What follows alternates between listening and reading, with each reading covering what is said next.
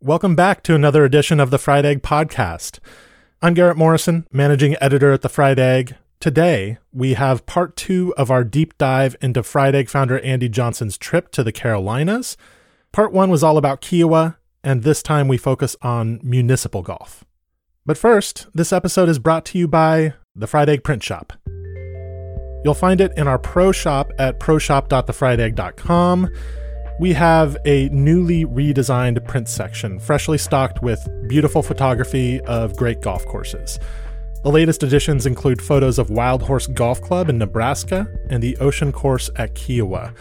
The light, by the way, that Andy got at Kiawah is just sensational. So check it out, proshop.thefriedegg.com, and take a look at our prints. You can get them framed, mounted on metal, or you can just order the print itself. Great way to support what we do. All right, so we've got a bit of a hybrid episode for you today. The first 30 minutes will actually be a conversation between Andy Johnson and Troy Miller. Troy Miller is the architect who recently did a Seth Raynor inspired renovation of Charleston Municipal Golf Course. It's really cool work, and we also have an article and a video about it. You can find those on thefriedegg.com and on our YouTube page. After the interview with Troy Miller, Andy and I will come in with some additional thoughts about Charleston Muni and also about some public courses he saw in Asheville, North Carolina. And this discussion gives us a chance to touch on some bigger ideas about municipal golf in general and how it might find a way forward in the 21st century. So without further ado, here's Andy and Troy Miller. I miss a green, for example, I'm already upset. When I find my ball in the bunker, I'm really upset. And when I find my ball in a fried egg, fried egg, the dreaded fried egg, fried egg, fried egg, fried egg, fried egg, fried egg lie, I'm about ready to run off the golf course.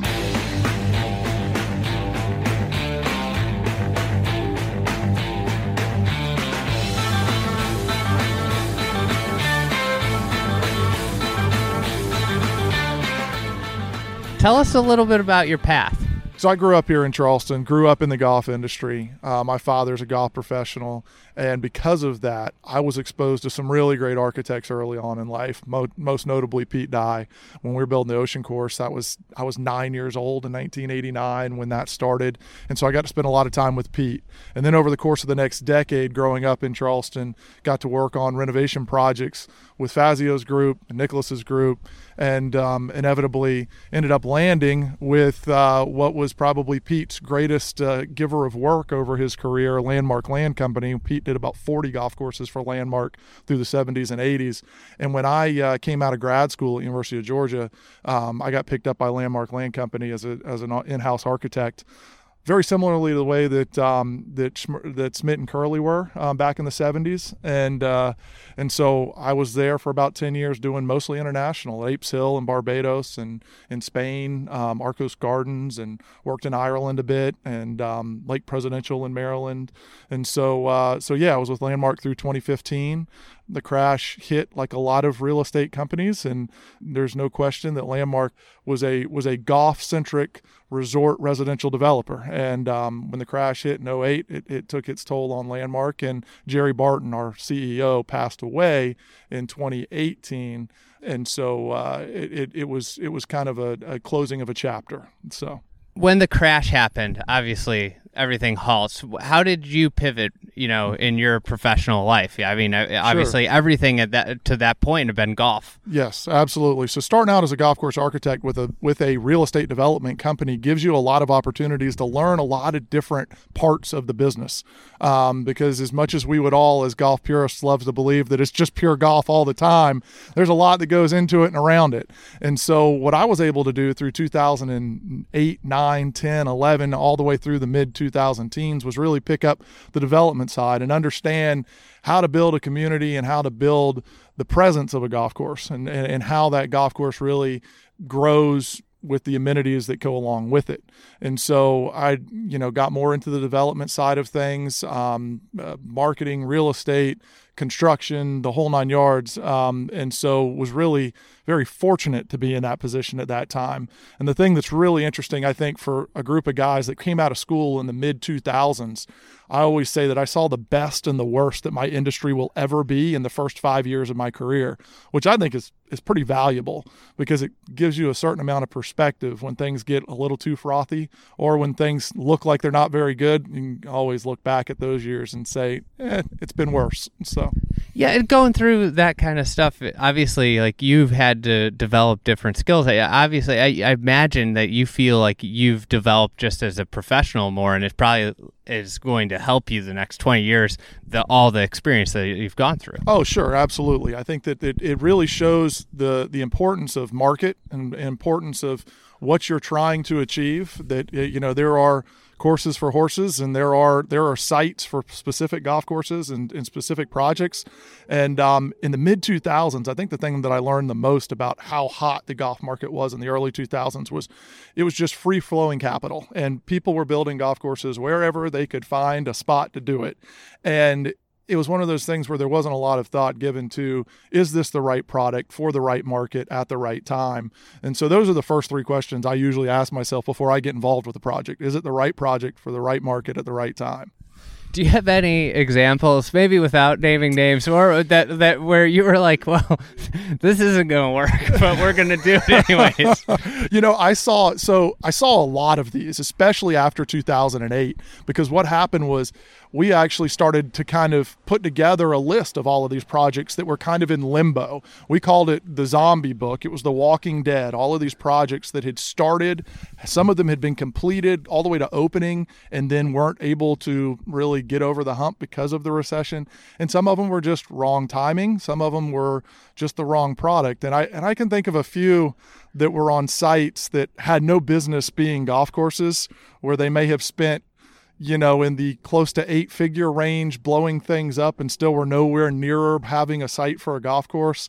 That um, you just kind of sit back and you go, man, what are we doing here? Mm-hmm. Um, and so I think that's that's there's a lesson to be learned there, and in taking the path of least resistance when it comes to design is always a good thing. Um, but you have to look at it not just in the lay of the land, but also in the market and where it exists. So, with the obviously projects the amount of them, sheer amount of them, a lot different. How have just the projects that come across your desk that you get to look at or you know evaluate? How have those changed from before the crash to after the crash? Yeah, well, I think certainly there is um, there is a much greater emphasis on history today, and um, you know I think that trying to look in there is such a, a big piece of this uh, renovation restoration world that we're seeing so much of these days and, and I think that people are really looking back at you know what has been historically successful. I think one of the biggest things that's changed from a real estate perspective is the fact that that that monolithic big single family lot golf development is completely archaic and is a dinosaur and i don't think we'll ever see it again uh, i might eat my words on that but you know i think that now trying to figure out the right way to to try to create a market and try to create a project with different types of real estate. And I, I, think there's a lot of things that probably because of the coming of age of millennials and some of the their habits and the way that things are. There, there's not as much uh, desire to own the big McMansion in the master plan golf course community you know, I think that's that's something that has changed significantly with the projects. Talk, talk about creating a market. You mentioned that, like what you know, creating a market today versus the old model of uh, real estate play. Yeah, like, pure real estate, big houses, golf course, yeah, houses on it. Absolutely. You know, I think through the early 2000s, there was definitely a formula out there. You know, you got a name architect you got a uh, an equestrian center. Um, you know, you, you had two or three, you checked a few boxes and you had a glossy picture in one of the good magazines or in a full page spread in one of the big national circulations. And then you lived off of that for the first couple of years of sales and created, kind of created that monster that way. And, and often we're targeting different places as second home, depending on where you were in the country and um, and their long time habits of where people traveled. But uh, today, it is much more about trying to suit the market that exists. Trying to induce a market these days, I think, is is a is a much more difficult road to hoe. And while there have been some great examples of it, and I think that a lot of the very remote golf destination stuff that's happened over the last 20 years is a great example of how you create a market um, and take people to places they've never been because of the quality of the sites. That's the one opportunity that we're going to continue to have is quality of remote sites to go create a market. Otherwise, when you're talking about creating markets, you're really looking at what's there today. What's the what's the player looking for? What's the missing piece in any given city or any given region that you think, hey, this has got an opportunity to survive and, and succeed? I'd say that's a good way of, of trying to think of, think through a project on the forty thousand foot level. I think that kind of lends well into the conversation of what you're doing here in Charleston. Um, obviously, a lot of people have seen pictures, um, heard a little bit about your work at Charleston Muni, but then you also are working on some a few other developments. Talk about Charleston, the golf market before you started working at Muni, uh, the Muni, and you know what you kind of saw were the maybe strengths or and weaknesses and holes in the market where you're trying to create a market here. Sure, yeah. I think that Charleston, and I am completely a homer on this because as a born and raised Charlestonian, I feel very strongly about Charleston's place in golf. And I'd be remiss if I didn't say that this was the birthplace of golf in North America back to 1739, really prehistoric golf. Every, everybody, everybody's got seems to have Everybody's got a claim. I promise you, nobody can go back to 1739. And I really consider that prehistoric because it's pre Old Tom Morris. Yeah. And so when we talk about Harleston Green and, and playing golf downtown Charleston, what is Colonial Lake in the 1700s. I think that's a much that that I, think that wins. and so uh, my yeah, but with Charleston today, you know, it's interesting growing up around the resort at Kiawah and what has happened out there and the influence of Pete um, and and the ocean course. You know, we've got this this great destination golf course, and we have great golden age golf here at the Country Club of Charleston and Yeamans Hall but then we have a lot of also rans. Um, we have a lot of golf here that never really created a golf destination out of Charleston. People came to Charleston to see the history, to see the the city, and they'd play golf while they were here. But we have a lot of golf courses in the city proper that are good enough to play while you're here, but none that are really good enough to come play. And so my hope is that over the course of the next five to 10 years, we'll actually elevate the Charleston market save Kiawah and think about Ocean Course as one of those belt loop kind of places as a place to come visit and to play golf and to really have an experience of playing two or three golf courses and experience some really good golf.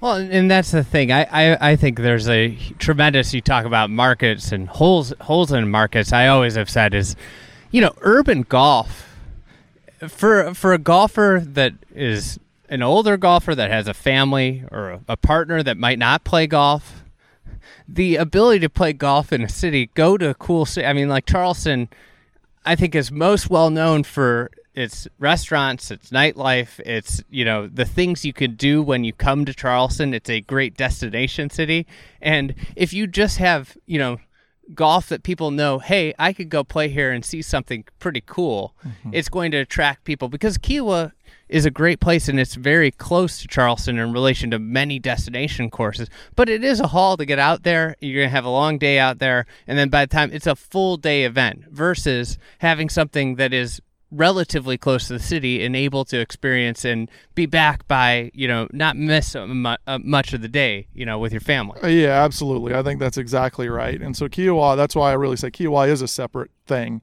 no different than sea island being somewhat out from other major metropolitan areas. And so really the idea at charleston municipal was being a 1929 golf course being built at the same time as yeamans hall and the country club and being able to see, if you squinted a little bit, you could see some of those classic features of a Raynor design. And so it really kind of fell to to the bottom line of saying let's let's really enhance this and give it an experience that the general public just doesn't have otherwise when it comes to this style of architecture. And so it, it was something that I felt like if we did and we did it right and we really enhanced the features that you would see on a Raynor Macdonald golf course, it would bring people that were visiting the city to experience golf in the city. And we're talking five minutes from downtown Charleston. And so this does really open up that opportunity. And what that does even more so is it allows the, the general public of the locals to continue to have a municipal golf course that they can be very proud of, that they can p- play for a very low rate and be subsidized by guest play at a slightly higher rate, which is still below market for a public daily fee in Charleston. And that that subsidy should allow the golf course to stay in the kind of shape it needs to stay in and should allow for it to uh, continue to really get enhanced. Yeah, it, with with your project, I think obviously so many people go to their local muni, um, whether you know so many in urban areas, and they dream about the ability to be able to reimagine the golf course and update it and give it put a little you know TLC into it. Talk about the process of going through that and and getting it through the city. Where did it start? How did how did it come about and and how did it get to where it is today with the finished product? Sure, yeah. So one of the things that it definitely takes is is a lot of passion from the people involved, from the people in leadership. And dating back to really 2015 was the first conversation that I had with the mayor who basically said, Hey, I want to do something about Charleston Muni.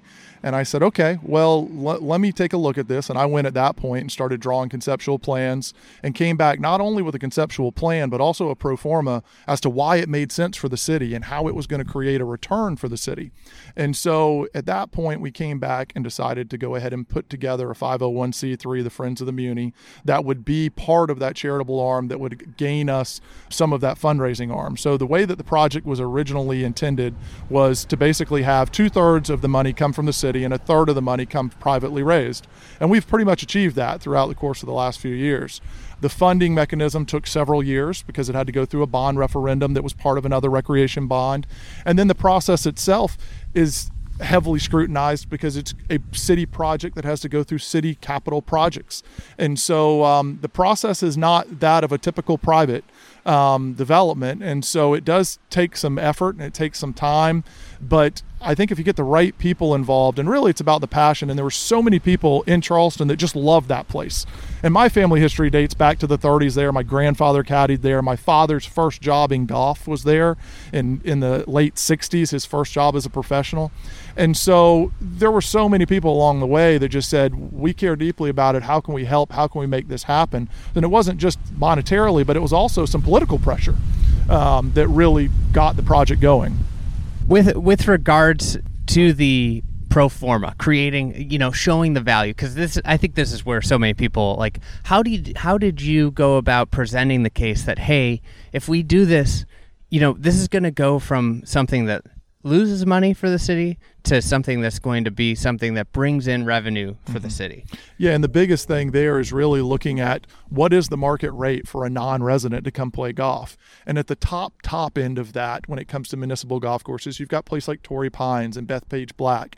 And while we're never trying to uh, achieve those levels, what it showed us was, hey, we've got market rate to come play golf as a as a visitor to Charleston we've got a lot of room for growth there. And so that was really the biggest change in the revenue line of being able to say, hey, we, we can go achieve 10,000 rounds. We do 60,000 rounds a year on, on Muni. And so if 10,000 of those were out of town play at a slightly higher rate, all of a sudden that's going to subsidize this thing, allow us to spend the money we need to from a maintenance perspective to keep it up and not create any kind of problems in terms of, of accessibility for all of the local residents.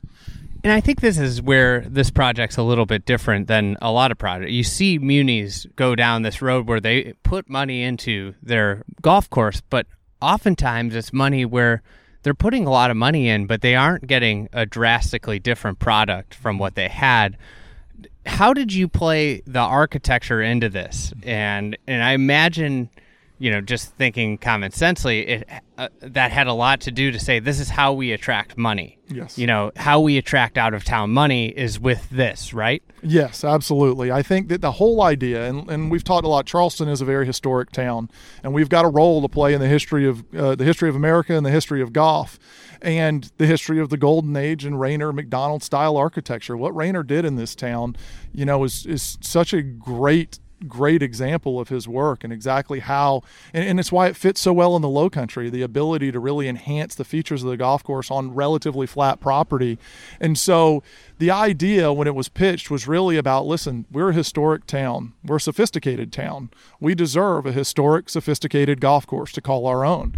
And so when we really dug down into it and started talking about the history of Raynor and the experience in the Low Country, it was it was a it was an easy pitch to get people behind the idea of bringing these template holes to the table and really trying to create that experience for the public daily fee player. Yeah, and I think obviously they're getting a drastically different experience than what they had.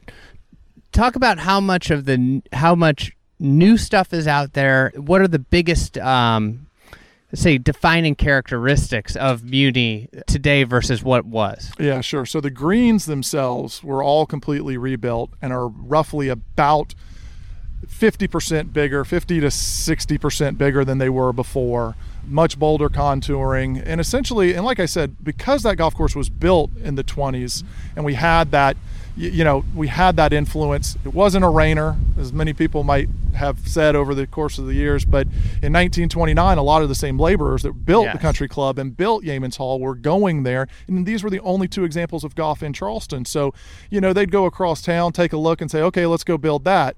And it was a bad game of telephone, is what it became. But you still got a lot of the same features. And so there was a lot of those big rectangular pads that were there that we were able to take these, you know, satellite dish greens that had just atrophied over the years and expand them back out into those corners. And then accelerate just by sharpening the edges a little bit, elevating really no more than six inches to a foot in most green complexes, but creating some bolder contours. And one of the great things about working on a municipal golf course where you know that the limits are never going to be pushed in terms of green speed was the freedom of being able to create some bold contouring in the greens. Um, I can tell you, you know, opening day, those greens were running nine and a half and I was listening to people walk off that golf course saying they can't keep these greens at 12 like this. It's just going to be too much. And so it's it's really good to create some perceived green speed rather than actual green speed because it takes a lot of pressure off of your maintenance. Um, you know, in terms of the the architecture and um, I lost my train of thought, Andy. Tell me what we what what was your question? I can't even remember. I can't either. It, you know, I don't I don't even remember. But uh, you know it, what you know. The, so let's talk. Yeah, talked about the defining features. The defining but, features. So so let me say first. So there's there's 12 template holes out there. There's 11 at the Country Club of Charleston, and there's 13 at Yeamans Hall. And of those templates, I think the ones that will stand out the most to people and where the biggest physical change to the property came was the corner of the golf course that's 11, 12, 13, and 14. At that point, you kind of leave kind of the Parkland style of the golf course, cross the road and head down towards the river into something that feels much more linksy. And all of a sudden now you've got, you're playing Redan, Cape, road and short in that order. And so I think having that corner of the golf course with those very recognizable template holes and the views that were created simply by we we eliminated about two and a half acres of new growth forest that was kind of blocking the view of the river. And in its place, we dug a rather large lake that's in between golf holes primarily for stormwater and also to create generate the material to elevate some of these holes that were sitting in the floodplain. So there was a lot of functionality to what we did, and then the architecture just became the fun part. Yeah, and uh, obviously, talk about the functionality. I think I, I visited. Uh, it was probably a perfect day to visit because I, I saw, you know, all of all of the existing courses, the original courses issues, and I think that's beyond you know the increase in design. Talk about just the functional design things that you did to make it a better golf course day in day out. Sure. So drainage, obviously, being in the low country and being at a very low elevation as Muni is, you know, the biggest thing that, that we did was create better drainage and elevated some of those holes that were along the flood, in the floodplain, along the river. Some holes were elevated as much as five to seven feet from where they were before. Others just six to 12 inches is all it really took. But you mentioned, you know, you came on a day when we had a king tide, which is basically a seven and a half or eight foot tide. And I can remember being out there days and watching the tide come in across the 15th fairway and literally reach the far end of the fairway and just just thinking, my God, how are we going to do this? And the way we were able to do it was actually by creating, digging out a pond, creating a better dike system that had been there, and just elevating that to kind of combat what is these rising tide levels that we're seeing in the low country. And all of a sudden now, what we have is a firm and fast golf course that should stay that way, that's got the appropriate drainage and and a big thing in Charleston too is we talk about living with water because you ain't going to get rid of it. We're we're at sea level and it's not going anywhere. And so the biggest part of it was moving the water out of the areas of play, getting it off to the edges, into ditches, into new ponds, things that didn't come into play and didn't become more penal in terms of the design and the way the golf course plays, but functionality wise provide a place for the water to get off to so that you can keep those fairways and those center lines firm. Yeah, I think anybody that's worked or has intimate knowledge about you know working at a, at a, municipal project or just any project in general, what were some of the biggest challenges of the project over the course of the of the year and a half? You know, I think that um, certainly working in a municipal setting in a government setting, there, there's always uh, there's always a, a maybe not the sense of urgency that you know that you need to have as a golf course builder um, and as a golf course architect, knowing, hey, the, the clock's ticking, we got a grow in to hit. I can't wait for your seventh person to sign off on this so that I can get pipe in the ground so that I can plant grass. Trying to educate people on that perspective and kind of with that that mentality is is a tough thing. Um, and so I think that's part of the reason why a lot of these municipal projects don't get done in this kind of unique manner where it truly was a city led project. I think the vast majority of what we've seen with these municipal projects around the country recently have been the takeovers, where you get a foundation that comes in and says, hey, we're going to take it, we're just going to lease it from you. You guys are completely hands off. And honestly, I, I'm kind of proud of the fact that that's not one of these. I think that the fact that the city is going to still run it, that it is still the city's wholly and 100%, and and it's something for them to be proud of. Um, we have got a great park system in the city of Charleston, and this should be the crowning jewel of that. And so, um, you know, I'm I'm actually quite pleased that we didn't have to go to the level of privatizing to get action. Do you think also with that there's an enhanced sense of pride, not just with you know the city as a whole, all the way down through the maintenance team that worked on the project. Like, do you think that is going to lead to where we maybe see less atrophy? You know, on the golf course in the future, you know what that sad tale that so many municipalities see is where green shrink, fairway shrink. Do you think because you know the city went through it with you and your team that you'll see a longer lasting product than uh, typically. I sure hope so. I, I, think that there's so many people who care deeply about it, and a lot of those people are the people who are working there um, and that have been there for decades in some cases. And so I, I really do think that'll be the case in the community involvement on this project as well. I mean, we had volunteer days, we had volunteers planting the landscaping on that on a beautiful November day, and to hear guys now going out there and playing and say, "Hey, I, I I planted that dogwood." You know, I think that there there is a sense of pride that comes with it that I hope will translate into better course care, that will translate into long term conditioning, and, and a sense of pride that I hope everybody in Charleston can have in it. So quickly before we get out of here, we you'd be remiss to not talk about Patriots Point and your involvement there, and potentially what could happen there in the future. Sure. Yeah. So Patriots, I think, is um, is an incredible site. We've got a ton of frontage on Charleston Harbor. Yeah. Explain what Patriots Point is today. So, so for folks that may not know, Patriots Point Links is an existing public daily fee golf course that's situated on Charleston Harbor, just across the harbor from downtown Charleston, um, at, right in Mount Pleasant. And so, and it was actually an old dredge site not dissimilar to uh, Toledo, as we've talked a little bit about. And so the uh, you know it, it's one that the site visually is incredibly stunning and the golf course is very mediocre. And the idea is it is really a great opportunity to create something fully from scratch there that hopefully will be like we talked in the beginning a golf course that's good enough to come play not just one that's good enough to play while you're here. And and where that fits into the market is it'll continue to be public resort upscale resort is kind of where we're looking at and i think there's enough room there to really create a golf course that can challenge the best players in the world, be very playable and visually stunning um, for any visitors. And uh, one quick little cute note is the fact that you know our 17th and 18th holes which will primarily stay the same there. I was standing on the 17th green looking across at the historic lower peninsula of downtown charleston and i'm standing there looking across this big open marsh and you can kind of see a little bit of the harbor and then all you see is the battery south of broad neighborhood all the church steeples and i'm looking at that going gosh this looks really familiar to me. And i started thinking back and really I realized that from that tee, it's about the same distance from the far end of St. Andrews back into town as it is from from there to downtown Charleston. And the visual is quite similar in a lot of ways because of this old historic town. And it just kind of, as I was sitting there looking at it, it, it gave me a sense of responsibility for the site. I feel like it really is a, is a big opportunity.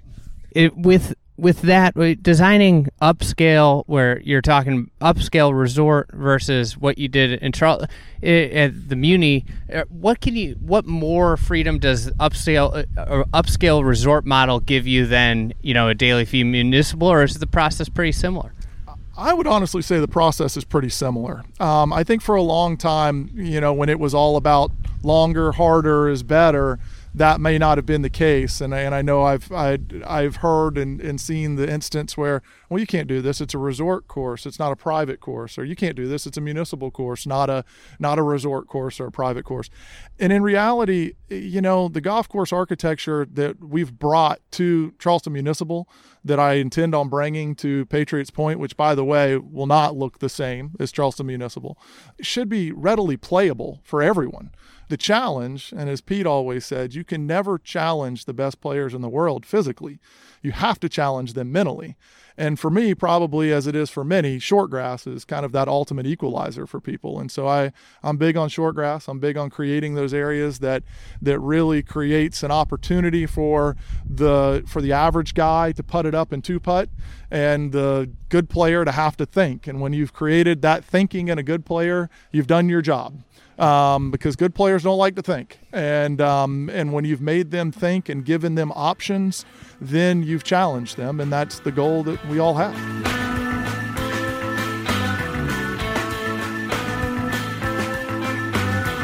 And now back to me and Andy, picking up right in the midst of our conversation about Charleston Muni.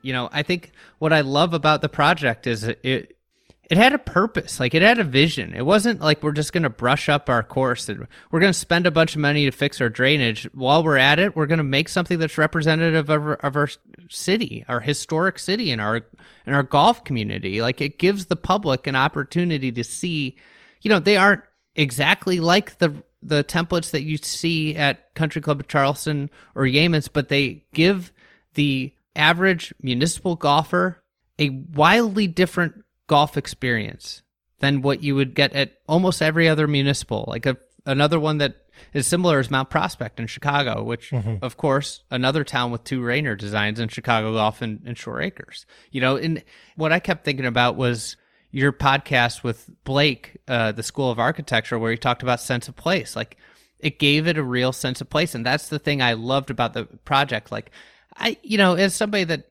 has seen a lot of the Raynor stuff, has written about Raynor templates extensively, like I could quibble with a few things out there, like in the in the execution of a few things, but at the end of the day, I couldn't get over it. it was really fun. It's affordable. It's twenty five dollars for a resident to play. And I think like one of the biggest things is it, it exposes like the regular golfer to like a different style of architecture, which I think is so valuable.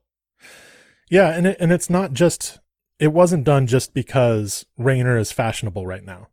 It was done because there are courses in the Charleston area that you've mentioned, Yeamans Hall, and Country Club of Charleston that are Seth Raynor golf courses that are on properties that are, correct me if I'm wrong, but pretty similar Yeah. to what Charleston Municipal occupies. You know, Yeamans Hall goes out to a kind of marsh side location on a few of its holes.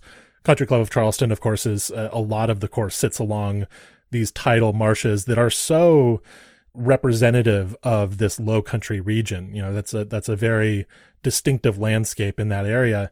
And Charleston Municipal has that property. That is so valuable for a municipal course to have a property that is as tied to its place as that one.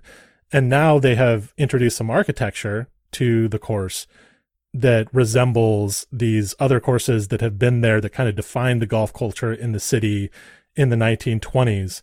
And they've brought that vibe to this municipal golf course that residents can play for $25.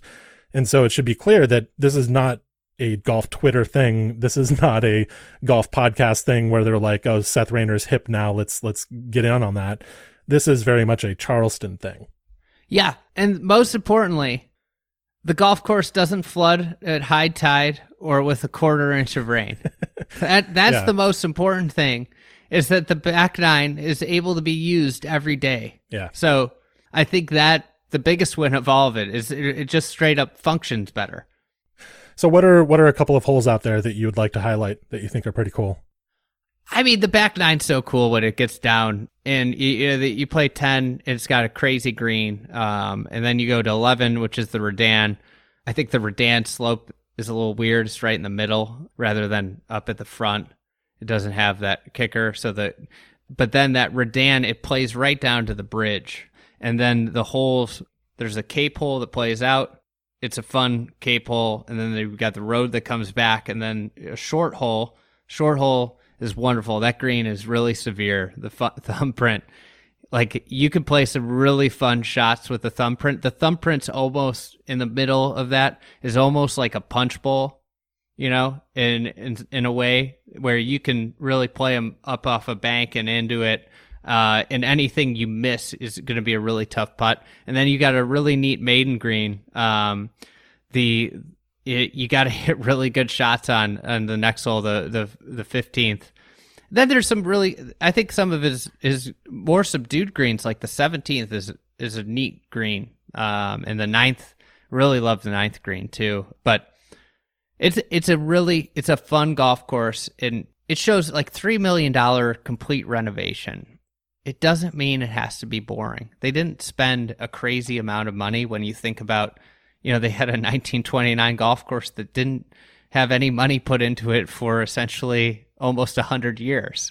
And they put money into it. And just because you put a small sum of money into it doesn't mean that the architecture has to be bland. Like, interesting architecture doesn't cost any more money than bland architecture. Yeah, you've been beating that drum for years, and I think the message is maybe starting to sink in, but there are still a lot of people who don't quite believe it. Well, then you just see uh, almost every municipality will just hire. I don't want to bang on people, but like they'll hire somebody that's been doing work around the area for 30 years and they build just the same kind of stuff that was there. It's not. I think the neat thing about it too is the business model's flipped there, where now because they have something interesting, they're going to charge 60 bucks to out of towners and they expect to make money. It's been a money loser for the for the city forever, and they now expect to make money. Their maintenance budget is more, but they because of that out of town revenue, you know, you're getting three x essentially what you get for a resident. They're going to make money. And that connects to one of my hobby horses, which is that city golf courses should be attractions.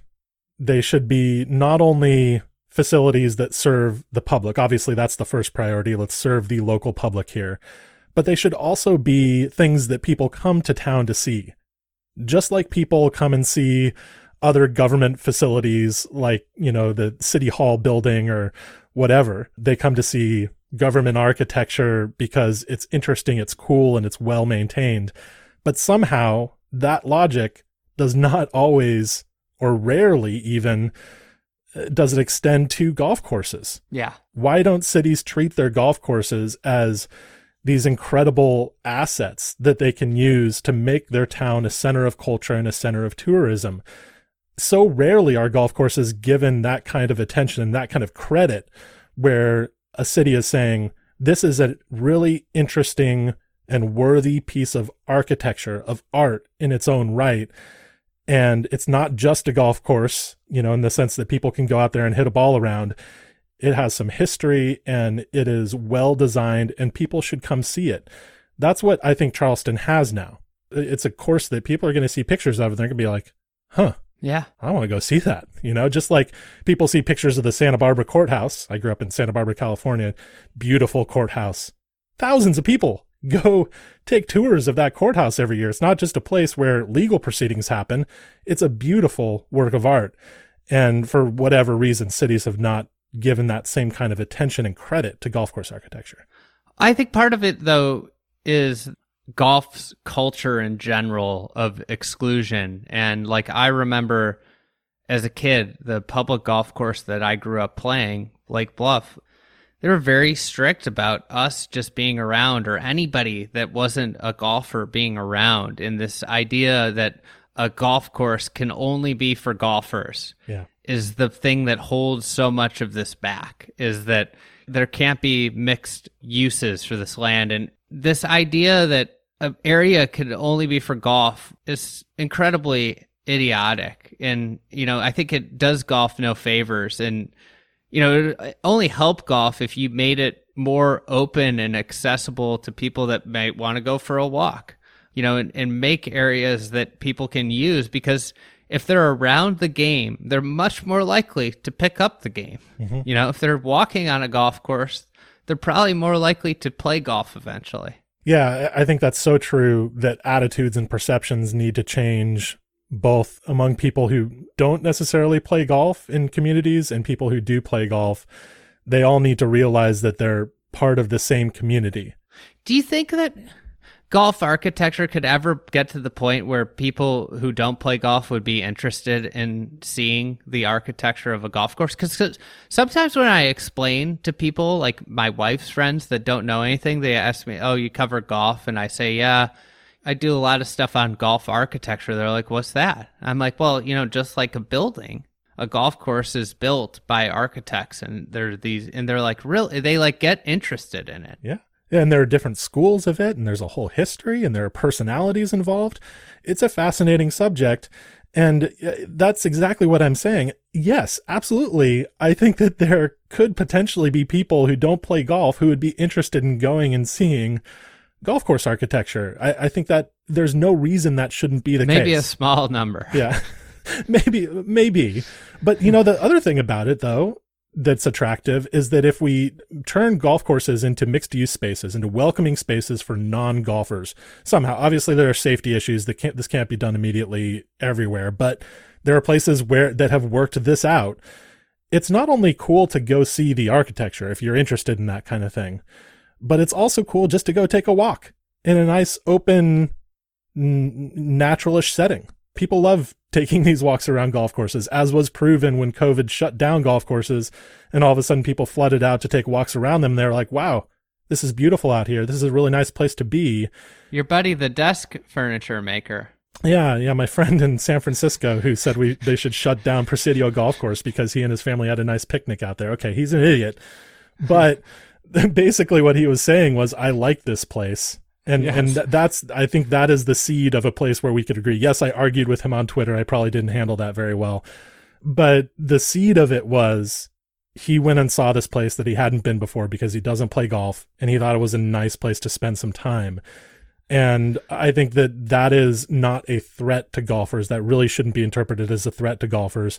It should be an opportunity where we're like, we can get the public interested in these places. We can all kind of come together as a community and invest in golf courses to turn them into the best versions of themselves, not only for the sake of golfers, but for the sake of the entire community.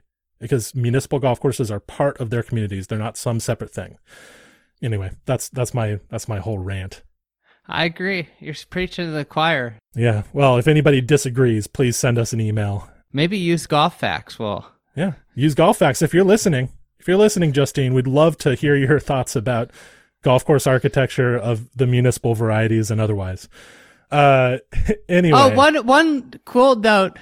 I'd be remiss if I did not mention this. Mm. Troy is trying to do something cool in the pump house. Troy Troy Miller, architect behind the renovation of Charleston Municipal. Yeah. So he's trying to do something cool with the pump house, and he's trying to collect golf balls from municipal courses from all over the country and then like affix them to the wall in the pump house, which is very visible on the golf course. It's like it's in between the 16th and the 17th hole. So he's trying to make something kind of unique there. Cool. So if you have like if you have surplus of golf balls from municipal golf courses across the country, send them to Troy or to the Charleston Muni golf course with a you know attention Troy Miller. Okay. Cool. So that's Charleston Municipal. Now we've kind of kind of gone backwards through your trip because you went to Charleston. You were going south. You you went to Charleston after you had already gone through Asheville, North Carolina. But we're going to go back to Asheville, North Carolina now and talk about some of the golf around there and some of the reasons to go there. It's not necessarily mentioned as a golf destination. Yeah. But there uh, it's in North Carolina, so there's plenty of great golf courses not only in the city but in the area around there. But just to start off, Asheville itself is I feel a highly underrated town. I've been there. I haven't played golf there. I went there for a wedding one time with my wife and kid and it was fantastic. Now, obviously, this was pre-COVID, and so you probably didn't get to see all the restaurants and stuff. And yeah, that's too bad. I, I went into one of the famed breweries and, and got to go beer, you know, which it was good beer though, right? It was good beer. It's a great brewery town. I forget what the names of the breweries are. I, you know, is the one that just got bought. I went to. Wicked is it Wicked something? Uh, yeah, I, I think I, it, that's what it is. It's a it's so cool. It, you know, one of the neat things and I, I don't want too many people to find out about this because like you know I might want to move there someday. I don't want I don't want people to drive up the prices, but they had only nine days over ninety degrees in Asheville last year. Good lord! And then you know when we were there, it was the coldest time of the year. Yeah, it was still golfable. Yes, it was forty five. Like it snowed one day, but it was 45 and you know and you could definitely play golf in the winter. You could play golf 12, uh, 12 months of the year you get seasons and it's not too hot.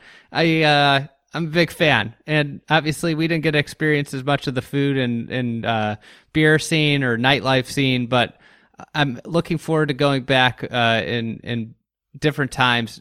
A because there's a lot of golf courses that I didn't get to see that I want to see. And that's really the main impetus, you know, is uh, I want to get back and see a ton of places. But we drove straight to Asheville. And I, t- I talked about how it took like three hours to get to Northwest Indiana. It was like three in the morning when we were pulling into Asheville, and uh, we stayed in Black Mountain, which is a town just outside of Asheville, because we figured we're not going downtown. Why, you know?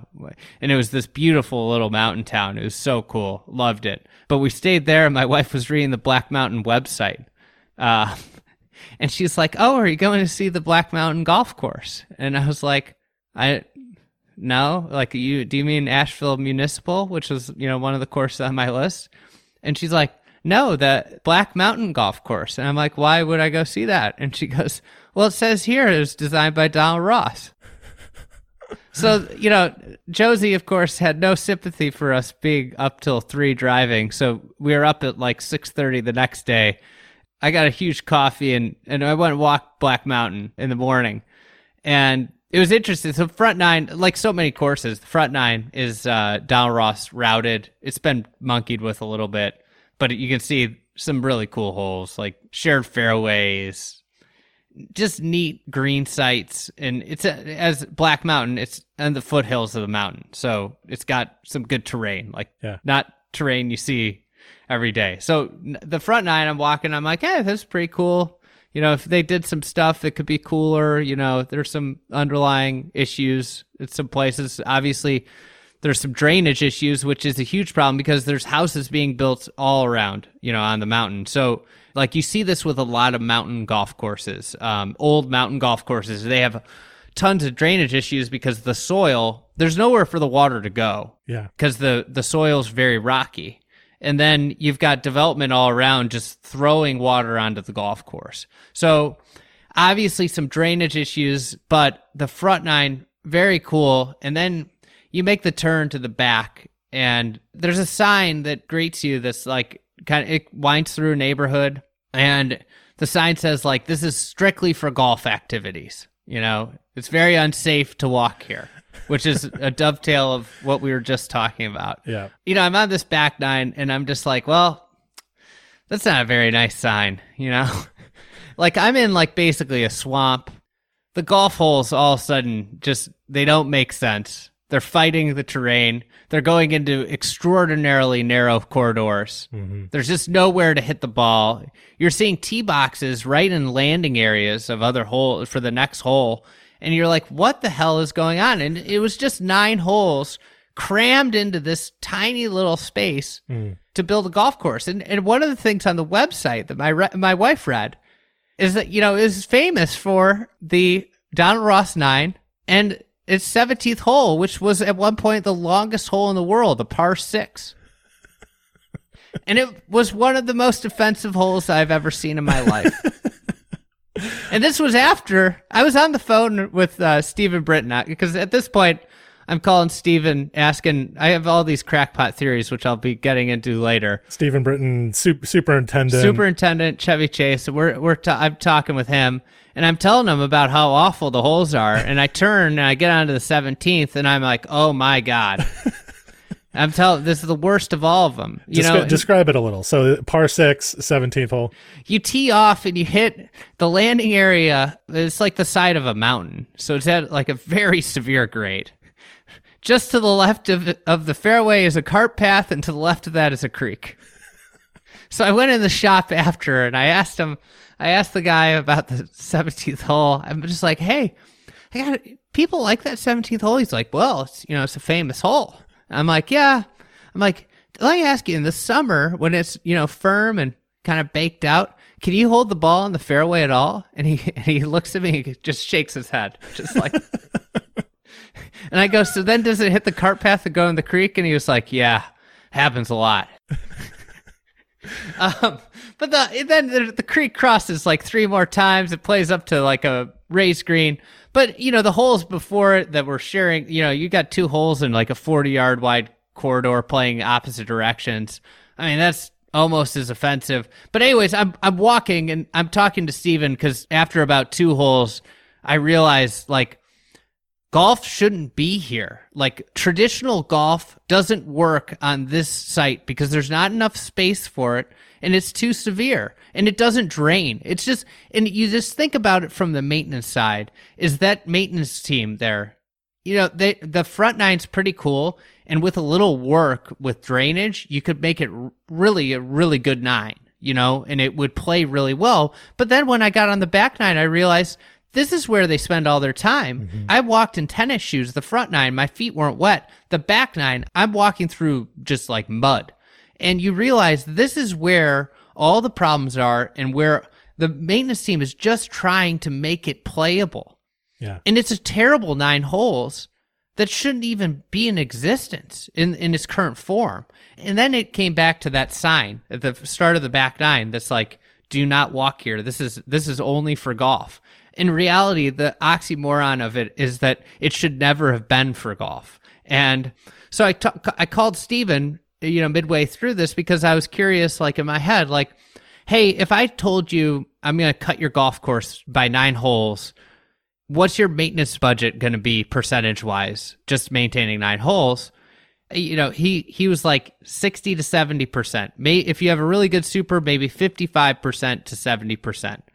And I started thinking about it. It's like, you know, this is a golf course. It's a small community. It's a small mountain town. It's clearly thriving, but it's only 18,000 people. It's like, with all the golf around, this would be better as a nine hole golf course. And they don't have a driving range. So you could take some of that back nine that's allegedly a golf course, turn it into a driving range, maybe a short course, which is perfect for that severe land and small corridors, you know, or convert it to just a park, like make it open lands for this growing, thriving community that's adjacent to the golf course. And all of a sudden, then more people are around the golf course.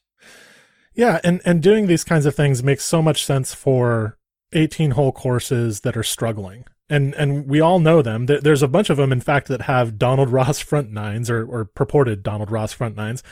And then a back nine that was added later that's not nearly as good because not not every architect is Donald Ross. And so this describes a lot of golf courses certainly that might just function better as nine hole courses. My my only response to that, my only disagreement with that general idea is that it has to be and maybe it's not a disagreement, but it has to be extremely specific to each course. Yes, yeah. It's not a blanket. Sometimes sometimes you have courses where one nine is really good. We all know them, where one nine is really good and the other nine is not so good.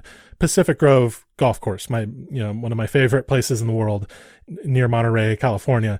Pacific Grove Municipal Golf Course has one nine that was built in the 30s that kind of goes through the neighborhoods inland and it was designed by Chandler Egan. It was probably pretty cool at one time, but has been really compromised by the development around it and by some moving around of the holes that has happened to accommodate parking lots, clubhouses, all that kind of stuff. And so it's not particularly good right now. There there are some pretty bad holes out there. There are some pretty good holes on that nine as well. And then the back nine is sublime. The back nine is in the dunes. It's just amazing. There are six amazing holes on that back nine, maybe seven. And so a lot of people have said, why don't we just chop off the front nine, make it a world class, you know, nine hole golf course?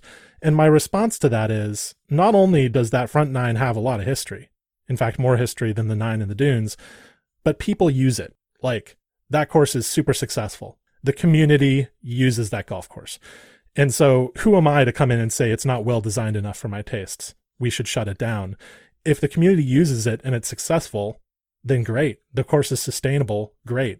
But if you have a course where there are big problems financially, maintenance wise, environmentally, primarily because of one poorly built nine, then that's where you start exploring these solutions, I think, uh, which is what you're talking about with Black Mountain. Mm-hmm. And I think the course has done well with COVID. I like that and talking to the guy in the pro shop. But I, you know, I did ask about the back nine. I'm like, is it always wet back there? Like, and he was like, oh yeah, it's it's always wet. They could do a lot better, probably. Maybe it's nine holes in a short course. Yeah. All of a sudden, that severe land makes for a great short course. You could play from high point to high point. You know, I think one of the things that the misconception is like severe land isn't really good for regular golf, but it's really good for short courses. Like if you give me a severe plot of land, it's probably hard to find 18 holes out on it. But you know what's really easy to do? Really easy to find par threes. yeah. Yeah, McVeigh's Gauntlet at Silvies Valley Ranch, which I visited this past year. McVeigh's Gauntlet is probably built on the most severe piece of land that I've ever seen used for golf. And it's hard, but it's a bunch of par threes and it and it works. Yeah. That that is one possibility. Another is like driving range, practice facility. We we all know what makes the most money in the golf business. and that's a successful driving range. And then and then the my thought was like you could go to the city and say, "Hey, we're going to nine. We're cutting our maintenance budget, but can we reinvest a portion of the money we're saving you yeah. into the golf course? Like, hey, we we want to have one of the best nine holers in the country, mm-hmm. and that's something we think we can achieve. Like the way it's currently constructed, they will never have a golf course that I would say is worth going to play unless you're there, right? But if they not redid, but they restored that original Ross nine, and it, it, that's what it was. It's a really it, it's got a ton of potential. So Black Mountain, and then you went to Asheville proper, Asheville Municipal Golf Course. So tell me about that. Uh, another Ross. This is like if you want to see Donald Ross, there's Donald Ross everywhere within an hour, and so many places I didn't get to see because we were only there for two days. You know one of the neat things is even some of the private clubs if you if you're polite and ask nicely they probably will let you come play. I know that's the case for country club of asheville which was re- redone by rich mandell and i think mimosa hills is pretty open about unaccompanied guest play. The um, asheville muni obviously very historic donald ross you know 1929 there's a golf channel piece on it if you search it cool place for the most part, the corridors remain, for the most part, not too much monkeying around with the original design. So, you know, it's very playable. The greens on the front nine, they play like low in the lowlands, you know, kind of, and then the back nine gets up into the into the more of the mountains. The front nine has a real it, it, it kind of winds around. It's it's pretty flat, some neat greens, and then it's got a great volcano green on the eighth, and it plays, and then the ninth really starts some of the more dramatic land. Now, you know, one of the things with severe land, right, is you've got connector holes, holes that are just a means to get you to the next area that's really golfable. Right. And the 10th and 11th hole at Asheville Municipal are two connector holes uh, that had some renovation work done at some point that have completely made them worse. There's like a raised bunker that was like wedged into this giant hillside and they've got homes on and they play kind of in these like funnels. Mm-hmm. And again, this is a drainage issue. This is mountain golf. Like half of it being good is about just getting water off it because Asheville is a place that rains a lot too. Yeah. And you can tell that all the work that's been done to it has just made it more of a drainage nightmare. No grass in the fairway. And it's just like a, an example of like how if you hire the wrong architect, you end up with something worse. You know, you spend a bunch of money to get worse. You know, I guarantee if they did nothing, it would function better than it does now. But those two holes, then you get up into this like spectacular topography. The 12th through the 17th is an incredible stretch. It's almost like on like a, a foothill ridge. You play down in the lowlands and then you get up into like partway up the mountains and there's this big ridge that you're kind of playing along.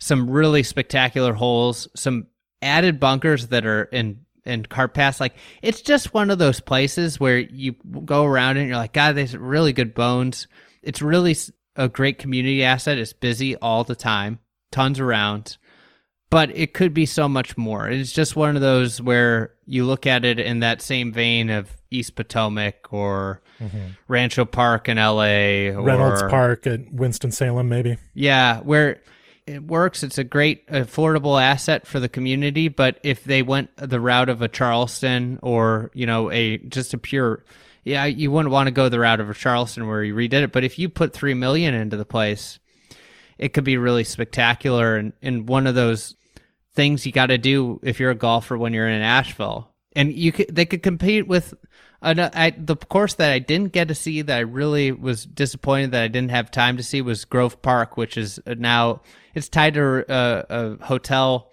uh, the Omni, and it's a Donald Ross course that's a little bit more upscale. But if they they put three million dollars into that pl- into Asheville Muni, you could have a golf course that could compete with that. It could go punch for punch while providing the the town a great asset. Yeah. And again, Asheville, super cool town, university town, UNC Asheville is there. The brewery that we were trying to think of earlier is called Wicked Weed, Yes. which is very much a uh, a modern brewery name. Charleston and Asheville might not be the first places that come to mind when people think I'm going to go on a golf trip. That's the cool thing about them, though, is you can go there and do other stuff. do other Like, stuff. In Charleston, we didn't even talk about Charleston culture. Yeah. Which is the greatest. Food, music, like amazing place. you know, I was there and I wanted to see these courses, but then, you know, you want to get back so you can do stuff. And I was there with my family. Like, you know, these are places like if you do your planning in advance and get the tee times early, you can go play golf and be back. The other thing is it's not an hour away. You know, you're you're 10 minutes away from where your your family is. So if you get an early tee time, you're there and you're back and and you got the whole rest of your day in some of the coolest cities. Yeah. City golf deserves a revival because it to me it's the coolest destination golf. You know, is is you go to a city and you get to experience the new culture and you have really cool nightlife and I mean, I work in golf, so I, I think my perception's changed a little bit, but I really like going to a city and playing 18 holes and then hanging out the rest of the afternoon. Yeah, totally agree.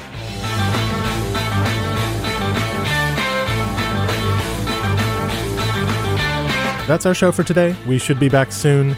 In the meantime, if you've been enjoying the podcast, leave a rating or review or both in Apple Podcasts. Really helps people find the fried egg. Thanks for listening.